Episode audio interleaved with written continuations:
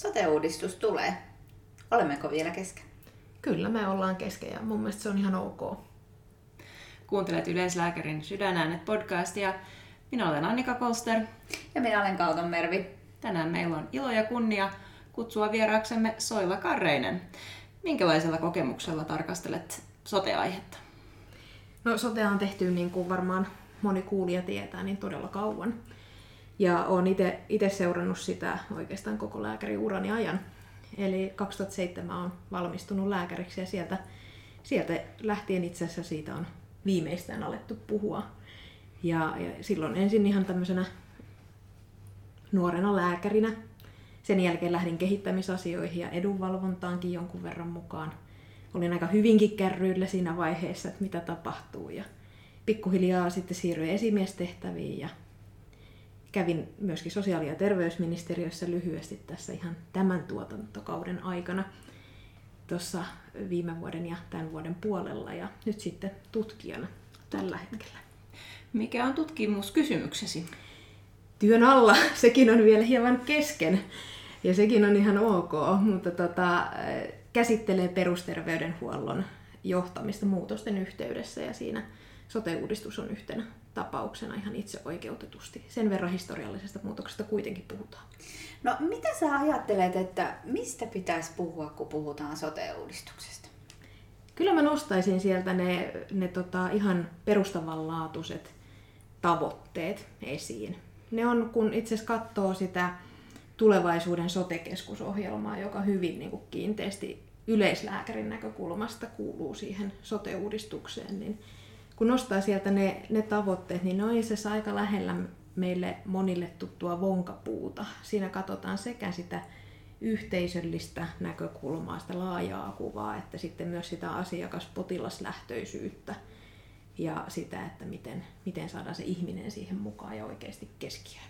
Mä avaan vielä kuulijoille, eli vonkapuu on tämmöinen yleislääketieteen määritelmä niin sanotusti, jossa meidän osaaminen on yritetty kuvata puun muotoon, jossa se kova ydinrunko on osaaminen ja juuret osittain asenteissa, osaamisessa, tällaisista. Sote tehdään toki, tosiaan Suomen oloissuhteisiin. Miten se näkyy? Minkälainen niin kuin, muutos juuri meillä tarvitaan? Meillä niin kuin, tarvitaan mun mielestä sellaista aika laaja-alasta ajattelun muutosta ja se ei ole kyllä niin kuin sote-uudistuksen lakitekstissä sinänsä toteutuva asia. Siellä toki niissä, niissä tota, vaikkapa tulevaisuuden sote-keskuksen ohjelman, ohjelman näissä tavoitteissa tulee mukaan sitä moniammatillisuutta ja monialaisuutta yhteistyötä ja muistetaan se, että kyse on sosiaali- ja terveydenhuollon uudistuksesta ja myös pelastuslaitoksen. Eli, eli niin kun mä näkisin, että meillä tarvitaan sitä, sitä monialaista tekemistä.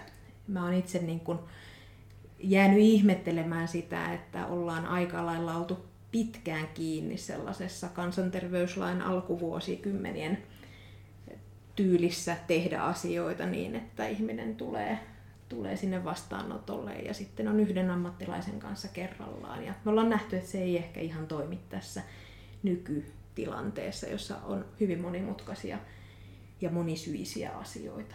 Mm. Ja just se, että tätä on rakennettu pitkään, niin tästä mä ehkä kysynkin sulta, että minkälainen on ollut sun ensimmäinen työpaikka, kun sä olet siirtynyt lääkärin töihin ja näkyykö se sote-uudistus jo silloin? ihan valmistuneena lääkärinä ensimmäinen työpaikka oli juuri terveyskeskus Kittilässä. Eli menin, menin pohjoiseen yhden syksyn ajaksi ja en kyllä muista, että olisin silloin paljon, paljon pohtinut, pohtinut näitä asioita, että kyllä silloin mentiin niin kuin asiaa ja potilas kerrallaan eteenpäin. Että toki se oli hyvin erilainen paikka kuin sitten taas esimerkiksi Espoo, jossa sitten seuraavaksi olin perusterveydenhuollon tehtävissä ja niin kuin, tietyt asiat ovat samoja joka paikassa. On samoja sairauksia, samoja murheita.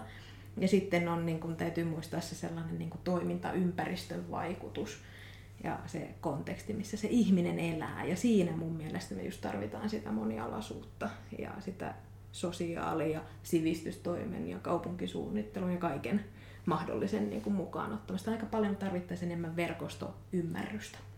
Ja jos siitä ehkä ajatteleekin, niin kuin sanoit, että siinä ura alkuvaiheessa se oli ehkä enemmän sitä niin kliinistä työstä ja siitä selviytymistä, niin missä vaiheessa sitten tavallaan se kuva alkoi avautumaan, että mitä kaikkea tähän niin terveydenhuollon ja erityisesti perusterveydenhuollon kenttään kuuluukaan ja mikä pitäisi ottaa huomioon? Joo, mä tulin Espooseen töihin Leppävaaran terveysasemalle 2010 muistaakseni. Ja, ja tota, siellä sitten tein silloin muistaakseni eurolääkäri-titteliä havittelin ja, ja tota, sain siihen ihanaa ohjausta kyllä kollegoilta.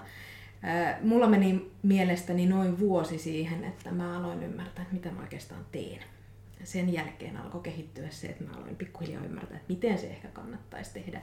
Mun kysymykset ohjaajalle alkoi muuttua sellaisista, että, että mitä tutkimuksia pitää ottaa sellaiseen pohdintaan, että miten pääsen potilaan kanssa eteenpäin.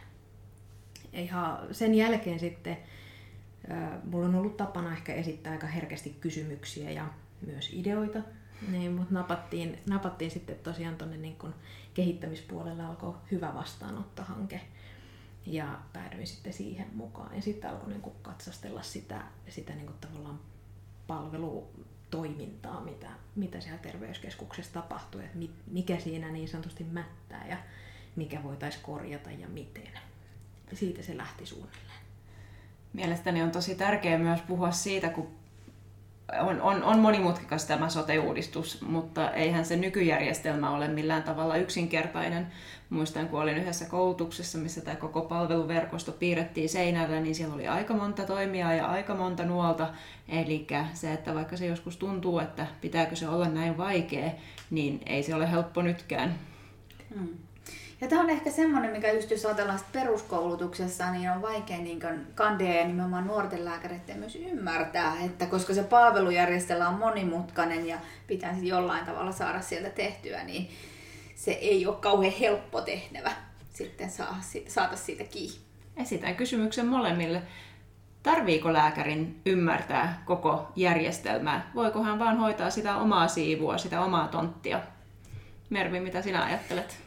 Mm, mä taas tämä on niin, niin hyvä tässä opetuksessa kandit haastaa joka päivä ajattelun tästä asiasta myös, niin kuin edellisessä jaksossa sanoin, että oli vuorovaikutusopetuksessa puhuttiin, niin puhuttiin tästä palvelusjärjestelmän niin tietämisestä ja oli yksinkertainen tämmöinen, että puhuttiin yhteisestä päätöksenteosta ja jatkosuunnitelmasta ja omahoidon toteutumisessa jossa on jo olennaista, että jos ei tunne pal- palvelujärjestelmää, niin jatkohoidon ja yhteisen hoitosuunnitelman tekeminen on hirveän vaikeaa. Eli tällä sano, tuota, pohjalla sanon, että pitää tietää. Ei ehkä ihan kaikkea yksityiskohtaisia, mutta jonkin verran täytyy olla tietoinen. Mitä Soila ajattelet? Mä ajattelen niin, että täytyy tietää vähän enemmän kuin mitä oikeastaan tarvii siihen ihan ihan arkityöhönsä. Pikkasen aina kannattaa olla enemmän tietoa. Ja sitten toisaalta on hyvä tietää, mistä löytää tietoa. Onko se sitten kollegalta kysymällä tai onko se joku tietoportaali tai, tai ihan Google-haku, mikä vaan. Mutta tota, ei sitä järjestelmää itse asiassa kukaan kovin hyvin pysty kokonaisuutena hahmottamaan. Sitten jos lähdetään hahmottamaan kokonaisuutta, niin silloin se yleensä myös yksinkertaistetaan. Et tyypillisesti nämä verkostot, mitä Annika kuvasi, että jotka on piirretty seinälle, niin ne on yksinkertaistuksia siitä kokonaisuudesta. Kyllä sote uudistusta ja ennen kaikkea terveydenhuolto on, on niin kuin mainittu ihan kompleksiseksi, joka on eri asia kuin monimutkainen. Et monimutkaisen pystyy, kun tarpeeksi pänttää, niin sen pystyy ymmärtämään. Kompleksisessa kokonaisuudessa on niin paljon kaikenlaisia yhteen nivoutuvia ja kietoutuvia asioita, että siitä ei enää pysty irrottamaan jotain yksittäistä osasta, ja se on sitä ihmisen elämää. Eli, eli tavallaan niin kun, ehkä ennemmin mun mielestä yleislääkärin on hyvä ymmärtää ihmisen elämää ja niin kun nähdä ja kuulla se, mitä siinä on tekeillä, ja sitten saada niitä ideoita, että aha, tästä tässä on kysymys, joten ohjaan tuohon suuntaan. Mm-hmm. Ja sanoit sen, että on tämmöinen kompleksinen, niin pystyykö tästä tekemään jonkun tavallaan tämmöisen yksinkertaisen kiteytyksen? kompleksisesta ei pysty. sote Mutta tota, mä niin sanoisin, että aika hyvä semmoinen survival pack yleislääkärille olisi ihan se, että jos haluaa tietää, että mitä tämä sote-uudistus nyt niin kuin yleislääkärin tai erityisesti terveyskeskuslääkärin tai hoitajan näkökulmasta tarkoittaa, niin kannattaa tutustua ensisijaisesti siihen tulevaisuuden sote-keskusohjelmaan ja niihin tavoitteisiin ja katsoa, että, että mitä täällä itse asiassa puhutaan, mitkä siellä on ne niin kuin esiin nousevat asiat. Siellä itse asiassa niin kuin THL sitä ohjelmaa vetää ja, ja heidän niin kuin nostot sieltä on just niin kuin peruspalveluiden kehittäminen, sosiaali- ja terveydenhuollon integraatio ja, ja sitten tämmöinen niin kuin yhteistyöajattelu juurikin. Et, et niin kuin kovin paljon meillä, meillä niin kuin julkisessa keskustelussa nousee hoitotakuu ja nopeasti lääkärille, mikä mua on risonut vuosikausia, että, että se niin kuin jotenkin terveydenhuoltokin saati sote niin kuin supistetaan siihen lääkärin vastaanottohuoneeseen, kun pelkästään jo lääkärin työssäkin on niin paljon muuta. No. Mä jäin myös miettimään just tätä kysymystä, että mitä pitää niinku tietää ja mä ajattelen myös, että on hirveän tärkeää tietää, mitä ei tiedä, että jos sattuu olemaan vaikka se leikkaava kirurgi, niin, niin ei välttämättä tarvitse koko verkostoa tuntea, mutta pitää ehkä ainakin olla se hoitaja tai, tai sihteeri tai asiakasohjaaja, millä nimikkeellä hän sitten onkaan, joka kertoo potilaalle, asiakkaalle, että mitä tästä eteenpäin, että, että jos, jos se van, vanhan kaavan mukaisesti niin sano, sanotaan, että, että varaa aika omalle lääkärille, niin, niin, niin näin ei ole moneen vuoteen ollut.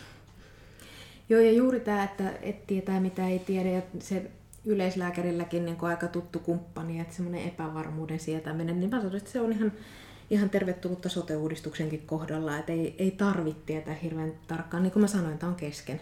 Ja se on ihan yleisesti niin kuin hyväksyttykin tila. Tämä muokkautuu. Et vaikka meillä on iso lakipaketti jo hyväksytty, meillä on tulossa sitten vielä sote 100 laki, paketti, eli se vaikuttaa niin moneen muuhun lakiin, että monia joudutaan kirjoittamaan osittain uusiksi niin äh, kuitenkin se itse asiassa se muutos tapahtuu sitten jossain muualla kuin siellä lakiteksteissä. Eli, eli tämä niin kehittäminen jatkuu tästä vielä pitkään. Sitä on nyt jo paljon käynnissä, ollut jo vuosikausia käynnissä, kuten on todettu, että nämä aiemmat sote-uudistusmallit on tuottanut paljon tietoa ja ymmärrystä näihin asioihin. Painopisteet on muuttunut. Mutta se ei, se ei tule loppumaan. Et, et tavallaan niin kun me pystytään vaikuttaa koko ajan siihen myös itse, että minkälaiseksi tämä järjestelmä alkaa muokkautua. Hmm. Ja mä tuosta nostan itse asiassa, otit jo puheessa esiin sen, että tavallaan kun puhutaan julkisessa keskustelussa on paljon esillä se, että kuinka nopeasti pääsee lääkäriin. Ja sitten puhutaan kuitenkin tämmöistä moniammatillisesta ja yhteistyöstä, niin Mm, osaatko sä sanoa, että miksi tämä nousee tai miksi tavallaan siinä keskustelussa ei se moniammatillisuus nouse, kun puhutaan pääsystä lääkärille? Tämä on hyvä kysymys, erittäin hyvä kysymys ja mä ehkä, nämä on ihan tämmöisiä omia veikkauksia ja varmaan niin sanottuja oikeita vastauksia on niin monta kuin kysy- kysyttävää tai niin kuin vastaavaa kohde, kohdettakin on. Luultavasti tätä keskustelua käy enimmäkseen sellaiset ihmiset, jotka eivät tarvitse niin paljon sitä moniammatillista lähestymistapaa. Eli ollaan tutustuttu lähinnä lääkärin tai mahdollisesti terveydenhoitajan, sairaanhoitajan vastaanottoihin. Ehkä joku on käynyt psykologilla. Mutta sellaiseen niin kuin laajamittaiseen verkostotyöskentelyyn, jossa on vaikka sivistystoimi mukana koulumaailmasta, lastensuojelu, sosiaalipuolen palvelut, terveydenhuolto niin perusterveydenhuollosta kuin erikoissairaanhoidosta tai näin, niin sitä ei välttämättä hirveän monella keskustelua käyvällä taholla ole. Ja se olisi tärkeää saada mukaan, jotta me ymmärretään sitä, että mitä ihminen tarvitsee ja miten me pystytään siihen sitten vastaamaan. Mä ehkä heitän tässä, Annika äsken heitti, että mitä lääkärin tai terveydenhuollon ammattilaisen pitää tietää palvelujärjestelmästä, niin heitänpä pallon toisinpäin. Mitä väestötasolla yksittäisen ihmisen tarvitsisi tietää palvelujärjestelmästä? Mitä sanot Annika? Joo, mä jatkan myös Soilan, Soilan ajatuksessa siitä, että, että monihan ei käytä tätä ja ehkä jos katsotaan niin kuin isossa kaavassa, niin sehän taitaa olla niin, että 10 prosenttia väestöstä käyttää 90 prosenttia meidän kustannuksista. Ja he ovat niin kuin hyvinkin tuttuja. Siellä on paljon sairauksia, paljon sosiaalisia asioita ja, ja se, mistä itse olen hyvin kiinnostunut siitä, että niin kuin miten sairaus altistaa sairaudelle, eli, eli sydäninfarktin jälkeen, niin masentuneisuus on hirveän yleistä ja se ei välttämättä ole vain se pelko, että, että olin kuolla tai, tai että elämä on muuttunut, vaan siihen liittyy paljon semmoisia niin somaattisia elimellistä elimillisiä muutoksia ja, ja se on mun mielestä hirveän mielenkiintoista. Mä ehkä haluaisin korostaa sitä, että kuinka laaja meidän tehtäväkenttä on ja kysymykseesi, että mitä pitäisi tietää, niin mä haluaisin ehkä heittää palloa niin päin, että aina ei tarvita lääkäriä ratkoamaan ongelmia, mutta lääkäreitä tarvitaan ja meidän osaamista tulisi hyödyntää eniten siellä, missä sitä todella tarvitaan. Eli me osataan tehdä diagnostiikkaa, me määrätään hoitoja, me titrataan lääkityksiä, sitä me osataan. Ja sitten on muita, jotka osaavat toisi, toisia asioita paremmin. Joo, mä lähden siitä, siitä mistä oikeastaan uudistuksessakin on, on niin puhuttu, että itse asiassa asukkaan tai asiakkaan ei tarvitsisi tietää oikeastaan mitään. Että, että silloin ollaan onnistuttu, jos ihminen ei oikeastaan tiedä, että missä hän asioi. Mutta tärkeää on kuitenkin tietää, miten hän saa sitä apua. Ehkä se, mitä niin toivoisin, että kansalaiset tosissaan niin tietäisi ja ymmärtäisi, on se, että, että niin ammattilaiset tekee sen arvion hänen kanssaan ja pyrkii löytämään sen parhaan mahdollisen olemassa olevan ratkaisun siihen. Ja tietysti juuri tässä toivon sitten taas ammattilaisten muistavan, että nimenomaan sen ihmisen kanssa pohtia sitten se, että mikä on tärkeää. Mä haluan nostaa kysymyksen, josta olemme Soilan kanssa keskustelleet aiemmin. Sinä puhut asiakkaasta, minä sinnikkäästi potilaista. Mikä on näiden ero? Näiden ero on varmaan, varmaan niin kuin, mä sanoisin tähän kontekstiriippuvainen.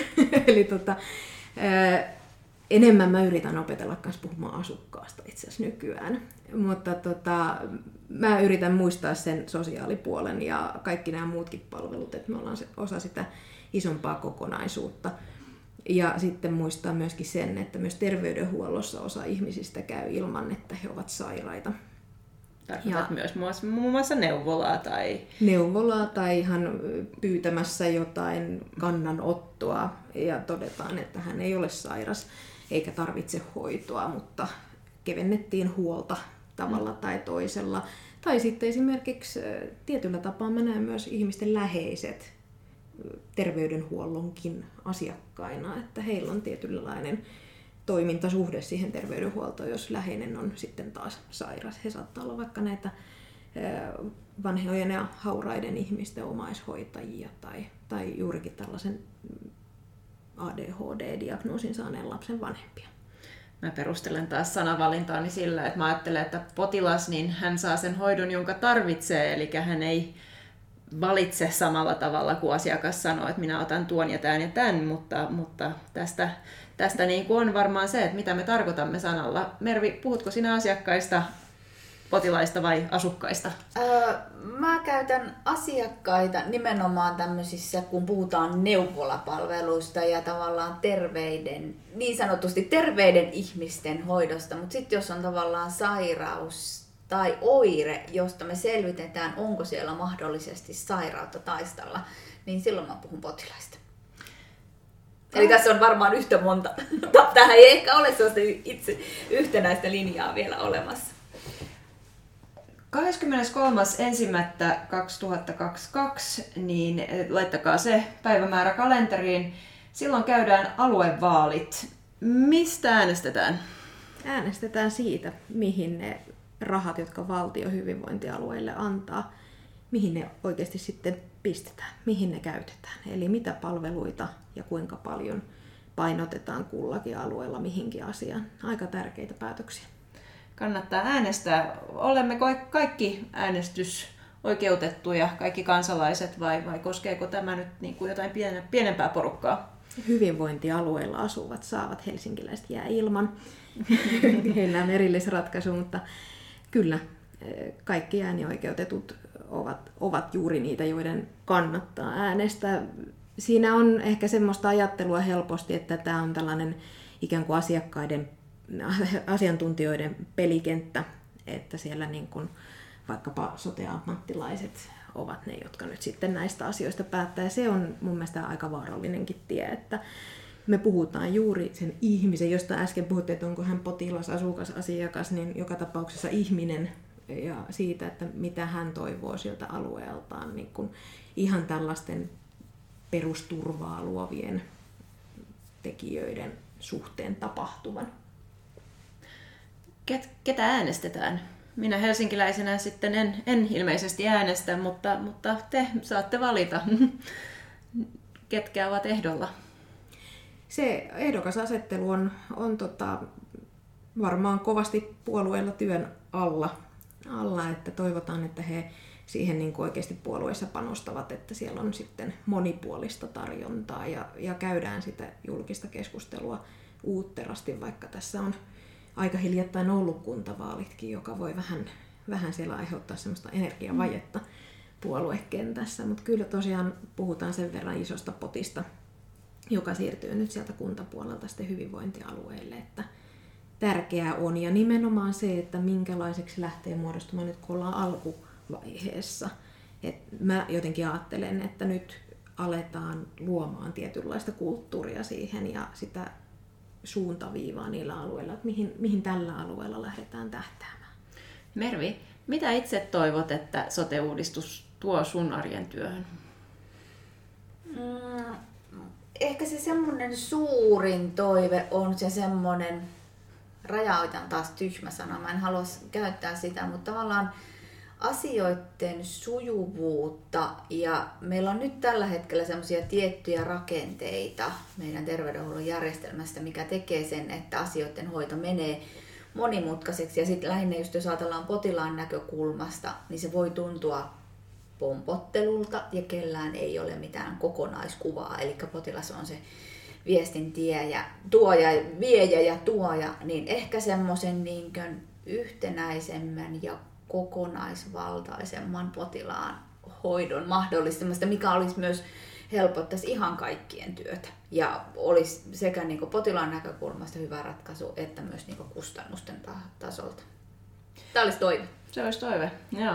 Itse toivon sitä, että, että kun usein koen yleislääkärinä, mulla on niin se kokonaisvaltainen työote ja sitten tarvitsen apua jossain vähän pienemmässä asiassa erikoissairaanhoidosta, niin että voisi helpommin konsultoida ja, ja se tieto, se työ, mitä mä teen, niin, niin että se kulkisi jotenkin mukana, koska nythän me lähetämme potilaan eteenpäin, hän käy tiettyjä polkuja, siinä on erilliset tietojärjestelmät, käyttävät erilaisia järjestelmiä, lääkellistä mitä olen mahdollisesti pidempään työstänyt, niin se välttämättä ei siirrykään se, se tieto. Ja sitten toki ennen kaikkea sitä, mitä kun katsotaan taaksepäin, niin vaikka laillistettuja lääkäreitä on Suomessa valmistunut viime kymmenen vuoden aikana niin paljon, mutta terveyskeskusten lääkärin virat, niin ne eivät sitten olekaan lisääntyneet sitten vuoden 1990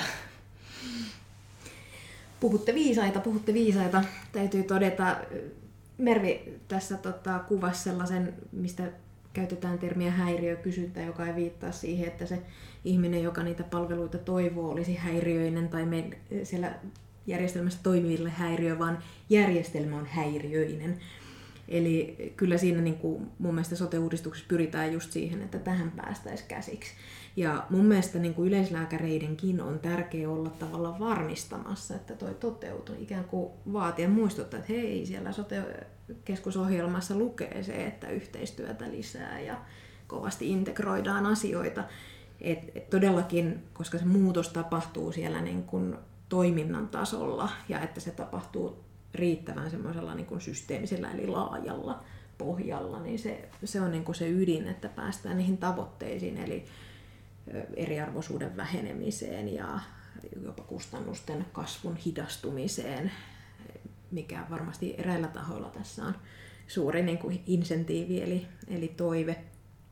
Ja, ja tosissaan niin kuin, tämä sirpaleisuus on niin kuin yksi semmoinen tekijä siinä, että miksi se tuntuu välillä pompottelultakin. Ja sitten on vähän semmoista sumussa kulkemista suoraan sanottuna välillä, että, että se tieto on palasina maailmalla. Eikä aina sillä potilaallakaan. Näin se varmasti on.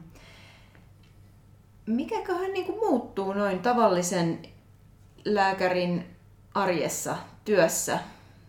Vai muuttuuko mikä? Perusasiat tietysti pysyy ennallaan se ihminen siinä vastaanotolla ja se ihminen siinä naapurihuoneessa ja mm. naapuripöydässä, jos ollaan monitoimitiloissa. Tietyllä lailla niin kun yleislääkärin työ on niin historiallinen ja perustavanlaatuinen, että kyllä paljon, paljon säilyy ennallaan. Mutta sitten mä toivon, että myöskin paljon muuttuu.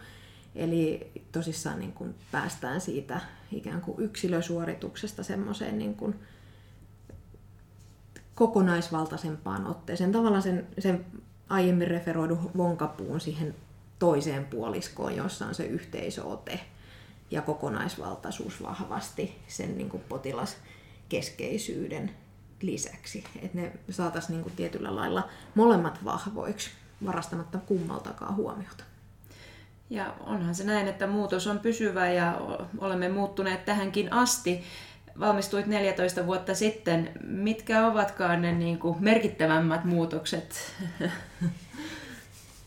Ehkä, ehkä ne on niin kuin tapahtunut enimmäkseen oman pään sisällä suoraan sanottuna. Eli, eli katsoo asiaa eri lailla, eri lailla kuin se valmistunut lääkäri ja sitten kehittämisen ja sitten johtamistehtävien kautta tosiaan niin kuin, ministeriön ja nyt sitten tutkimuspolulle kautta on niin kuin oma näkökulma muuttunut siinä.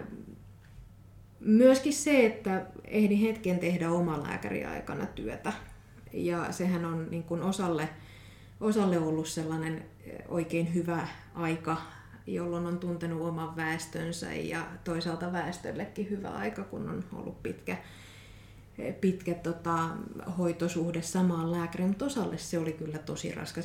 Mulle se oli hyvin hankala vaihe, eli hoidin isoa ja aika vaikeaa väestöä, jossa oli paljon just moniongelmaisuutta. Ja siinä niin kun, tavallaan hoidon jatkuvuus oli toisilla hyvällä mallilla ja toisella surkealla mallilla. Et tietyllä tapaa tämä nykyinen järjestelmä on toki siinä, siinä mielessä tasavertaisempi. Aika harvassa paikassa nämä on oma lääkärijärjestelmää, mutta ei tämäkään ihan toimi. Mm. Ja omalääkärijärjestelmässä ehkä se yksi iso haaste oli myös, että tavallaan osa-aikaisuuden tekeminen väestövastuussa oli teoriassa mahdollista, käytännössä aika usein mahdotonta. Ja sitten jos ajatellaan nykytyöelämää, yhä enemmän määrin tulee tämmöiset osa-aikaisuudet ja osa-aikaisesti, tai tehdään niin pieniä pätkiä, niin Mm, osaatko sanoa, että miten, onko näitä huomioitu sote-uudistuksessa, millä tavoin, että tavallaan tämä työelämän malli on ehkä muuttunut siitä, mitä se oli vielä vuosia sitten tai kymmenen vuotta sitten? Mä katsoisin, että se on enemmän siellä niinku ihan, ihan niinku kenttäjohdon, kenttäjohdon käsissä, että osa-aikaisuudet ja erilaiset joustot on koko ajan lisääntynyt onneksi. Se on viisasta. Se niinku kyllä kiinnittää ihmiset paremmin, että tulee sitä pysyvyyttä. Et, et niin kuin rekrytoinnin lisäksi saadaan pidettyä väki, väki töissä ja sehän on sitten taas myöskin sille niin kuin työyhteisölle tärkeää ja ennen kaikkea sille väestölle, että sitä jatkuvuutta on tarjolla. Hoidon jatkuvuudesta me tiedetään, että se niin kuin pelastaa ihmishenkiä, parantaa terveyttä selkeästi. Se on yksi semmoinen niin vahdattava asia mun mielestä sote-uudistuksessa, että, että se kehityskulku, johon nyt niin kuin lähdetään ja jonka vuoksi kannattaa äänestää, niin, niin olisi sen suuntainen, että siitä hoidon jatkuvuudesta muun muassa sen integroimisen ja yhteistyön lisäksi pidetään kiinni. Hoidon jatkuvuutta on myös se tiedon jatkuvuus, eli että saadaan se sirpaletieto siellä, siellä käyttöön. Mutta en mä sinänsä itse, itsekin kaika, kaikenlaisia vakanssipalapelejä aika paljonkin harrastaneena silloin, silloin ylilääkäriaikana, niin en mä näe sille mitään niin käytännön esteitä varsinaisesti niin kuin lainsäädännön puolelta. Työajassa tarvitaan joustoa ja tiedän Soilla, että silloin kun et ole töissä, niin harrastat muun muassa vapaaehtoistoimintaa SPRn kautta, olet perustanut kuoron, olet monessa mukana. Mitä nämä asiat on tuonut työhön? Mitä kannat mukana näistä Kaikenlaista. SPRstä on tietysti se niin yleis, yleishumaanius ja, ja sitten myöskin yllättäen tilannejohtamisen taidot on tullut SPRn kautta, ei niinkään, ei niinkään niin kuin johtamispestien kautta, jossa enemmän on valmentava johtajuus ja muut. Sitten on, on tosiaan tullut opiskeltua erilaisia asioita, valmennustaitoja tuota, niin kuin lean-puolelta ja ratkaisukeskeiseltä puolelta ja kommunikaatiotaitoja ja muita. Kyllähän ne auttaa niin kuin hahmottamaan sitä, että kun ihmiset puhuu, niin mitä he, mistä he itse asiassa silloin juuri puhuvat, kun sanovat jotain ja mikä ehkä siellä on sitten pinnan alla sekä lääkärin työssä että sitten erityisesti esimiehenä ollut tärkeitä. Joo, ja viime jaksossa jo puhuttiinkin siitä, että kuinka vastaanotto voidaan päättää ja lopettaa. Nyt mä heitän pallon Annika sulle. Miten sä päätät vastaanoton? Joskus se, että tekee pienen yhteenvedon. Tänään olemme puhuneet sote-uudistuksesta. Meillä on ollut vieraana Soila Karreinen, tällä hetkellä vapaa herratar, mutta aiemmin myös STMssä ja ylilääkärinä toiminut. Ähm, mä vielä kiteyttäisin tämän niin, että tutkimukset osoittavat, että muiden auttaminen, niin se parantaa myös omaa oloa, omaa hyvinvointia. Ja yksi, mitä uskon, että kaikki pidämme tärkeänä, on se, että sote-ammattilaiset voivat hyvin, jotta jaksavat auttaa muita. Olette kuunnelleet sydänlääkärin sydä, yleislääkärin sydänäänet podcastia. Nyt menee itselläkin sanat sekaisin. Minä olen Annika Kolster. Ja minä olen Kauton Mervi.